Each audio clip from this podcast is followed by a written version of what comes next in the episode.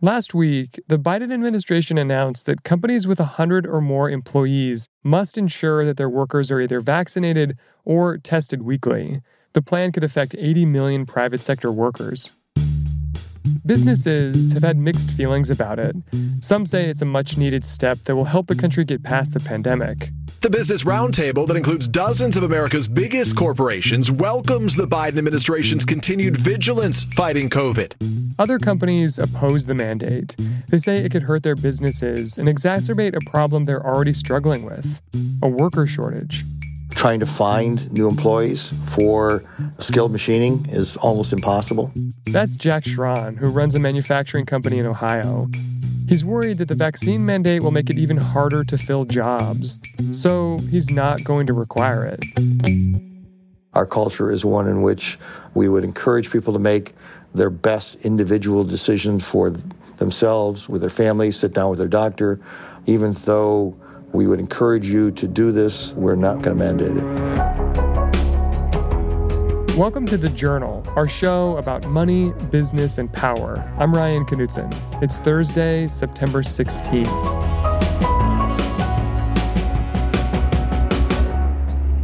Coming up on the show, how one business owner is navigating the vaccine mandate and a labor shortage.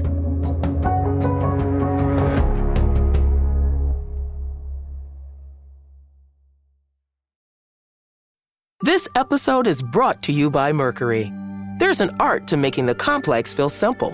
Everything should be in sync so that even the smallest part serves a bigger purpose. Simplicity can transform your business operations. That's why Mercury powers your financial workflows from the bank account, giving ambitious companies like yours the precision, control, and focus they need to perform at their best. Apply in minutes at Mercury.com.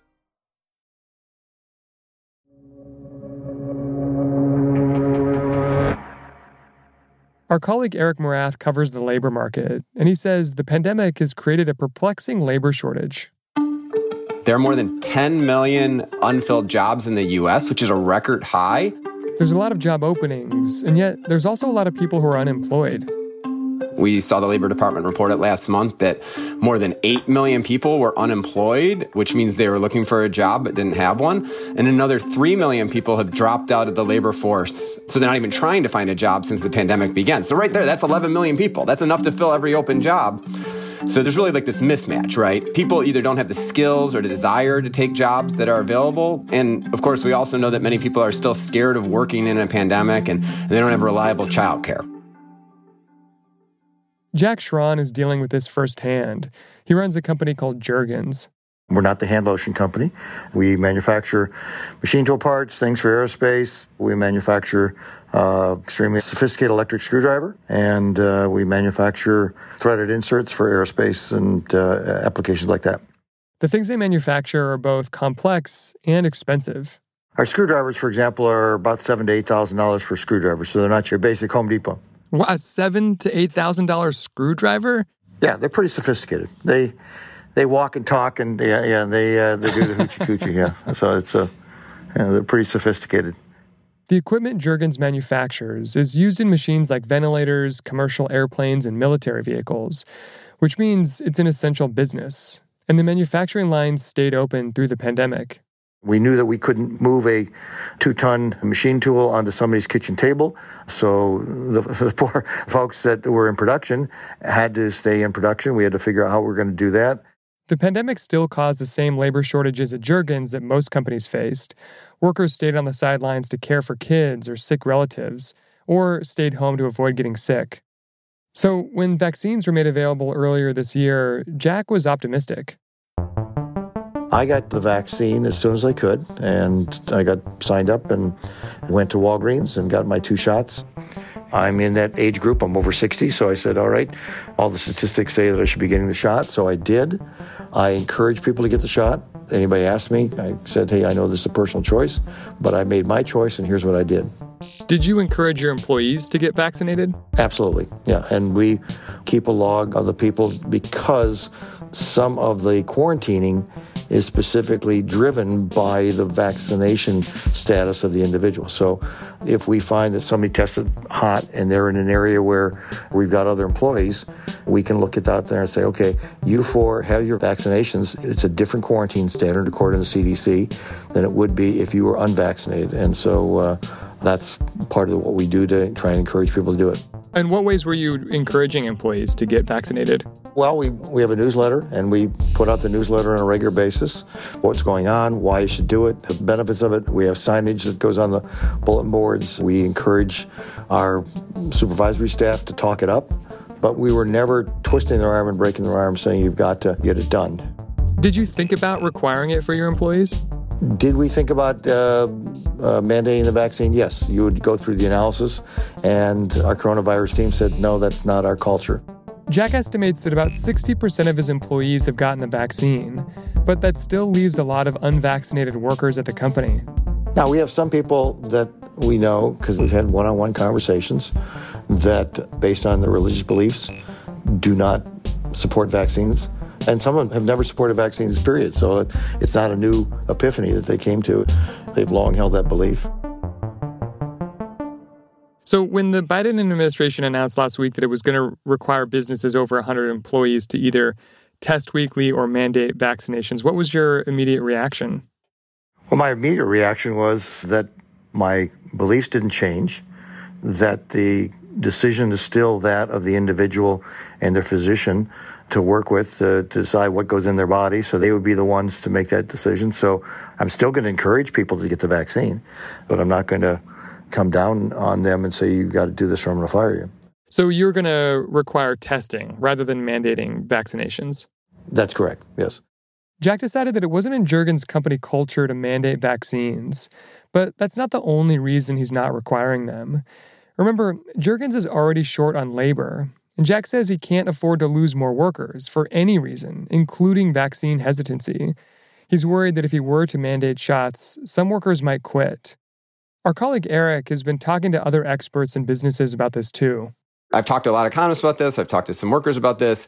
There's some people that say, I will not take a job if I'm required to have a vaccine or I'm required to go through a testing routine. But the flip side is some economists say that, you know, there's people out there that are scared to take jobs because they don't know that the person working next to them is vaccinated and they don't know if it's safe to go into that workplace. Whether a vaccine mandate will bring people back to work or lead them to quit isn't clear yet. But Jack says his conversations with unvaccinated employees have made him worried. What percentage of your employee base do you think would quit if you had mandated vaccines? I would say maybe 3 to 5%. Jack says that if he did mandate vaccines and his employees refused to comply, there's a lot of other places they could work. Guess where they're going to go? They're going to go to those companies that are below 100 because they have the same skilled labor shortage that everybody has today. And the majority of manufacturing and small machine shops are 25-person, 50-person. They're all exempt from this. And so they're going to lick their chops if that were to happen. But how bad would that actually be if 3 to 5% of your workforce quits? That's after the break.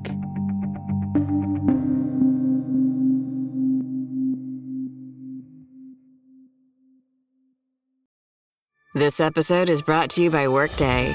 Get the whole band together with Workday and pair finance and HR on one platform for an epic performance. With Workday AI at the core, you'll make confident decisions faster than ever, and you'll drive flawless business and finance operations with an agile platform that constantly evolves to future-proof your organization. Be a finance and HR rock star with Workday. Visit Workday.com to learn more.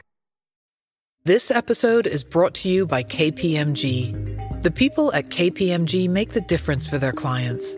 Talented teams leveraging the right technology to uncover insights that illuminate opportunity. KPMG teams together with their clients, working shoulder to shoulder to help grow and transform their enterprise. Are you ready to make the difference together? Go to visit.kpmg.us/transformation to learn more.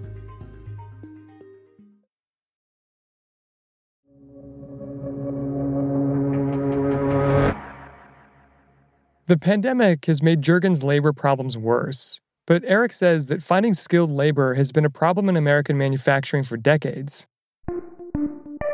Like 50 years ago, manufacturing jobs were viewed as great jobs. They were very stable. They paid middle-class wages. Where I grew up in Michigan, that meant like you had a nice house in the suburbs. Maybe you had a cottage on the lake. You had two cars. You had a boat, right? Now, that's not reality for manufacturing, especially not a $15 or $20 an hour manufacturing job. So naturally, everyone from parents to teachers to guidance counselors have sort of geared kids like, go take that healthcare job. Don't go train to be a factory worker. Jack agrees, and he's watched the problem get worse. When I went to school, we had shop class, and you had culinary school class, and you had things of that nature that were part of the core curriculum. Those all got dropped, and they haven't been around for years.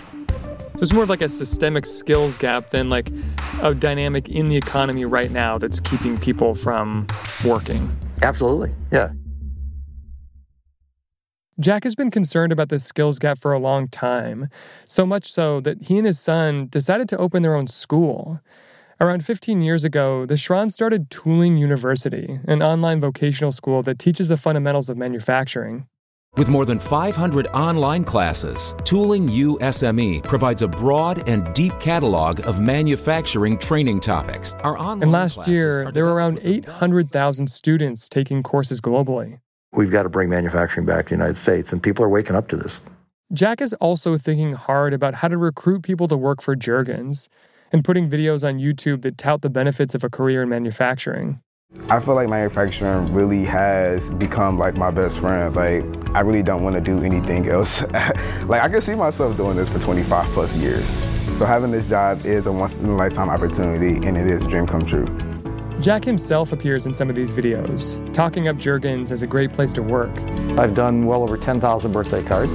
So every single individual here, I walk around, hand deliver a birthday card to each one of them with the $10 in it. It used to be $5, but now we're up to $10. We're probably ready to go to 20. But these are Jack's long-term solutions. Right now, he's just trying to hold on to the employees he already has. So, rather than risk upsetting some vaccine-hesitant workers, Jack says he's going to do regular testing instead, even though he does think the vaccine would help end the pandemic. You get in these tough moral choices, and what do you do? Do I become the autocrat that slams the fist on the table and says you will do this? For Jack, it's not just the tough moral choices. It's also practical. If he loses workers, he says his company will be less productive. And he worries that that could affect companies that rely on the complicated machinery Jergens produces. If you start cutting out links of that chain, then it makes it that much more difficult for us to produce that screwdriver, to make that part that goes into supporting a medical device out there. When the pandemic hit, we were slammed with people wanting those screwdrivers because the ventilator market, and we could not make them fast enough and get them out to all the people who are going with their backs to the walls to get those ventilators out. And I think that those are unintended consequences that people have not factored in. But Eric says it's still an open question if the vaccine mandates will drive employees to quit. This is uncharted territory, and some experts he spoke with had more optimistic predictions. I talked to several economists this week, and they were really mixed on this. There was some that predicted that this could cause, a higher level of unemployment because people will quit jobs rather than get vaccinated. Others said the opposite. They thought that some people would be more confident and they would be willing to take jobs, and they viewed it as a chance to improve the health situation in the country. And the best way to improve the economy is to get rid of the virus, right? The Biden administration's mandate hasn't been finalized yet, which means we could be waiting for a while to find out whether workers will choose to get vaccinated or leave their jobs, even if it could mean taking a pay cut. If someone is saying, hey, I'm willing to take $10 an hour less just to avoid a vaccine, we don't know how many people that is, right? Is that going to be a large number of people? I mean, that's a concern.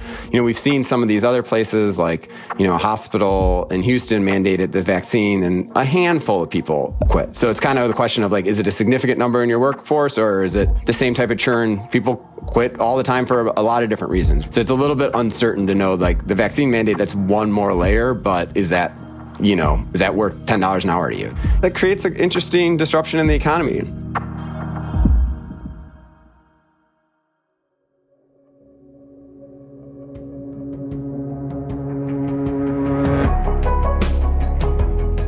That's all for today, Thursday, September 16th. The Journal is a co-production of Gimlet and the Wall Street Journal. Special thanks to Ruth Simon for her help on this episode. And don't forget, on Saturday, we're dropping 2 more episodes in the Facebook files. Part 3... It wasn't just one small piece of an operation that would be, say, like, you know, trying to recruit people. Kind of the entire ecosystem of a human trafficking ring could exist on Facebook. And part 4... So people inside Facebook started to notice that this was effectively highlighting the very worst kind of content. Stuff that was divisive, really negative, and just kind of represented the worst parts of humanity. Thanks for listening. See you tomorrow.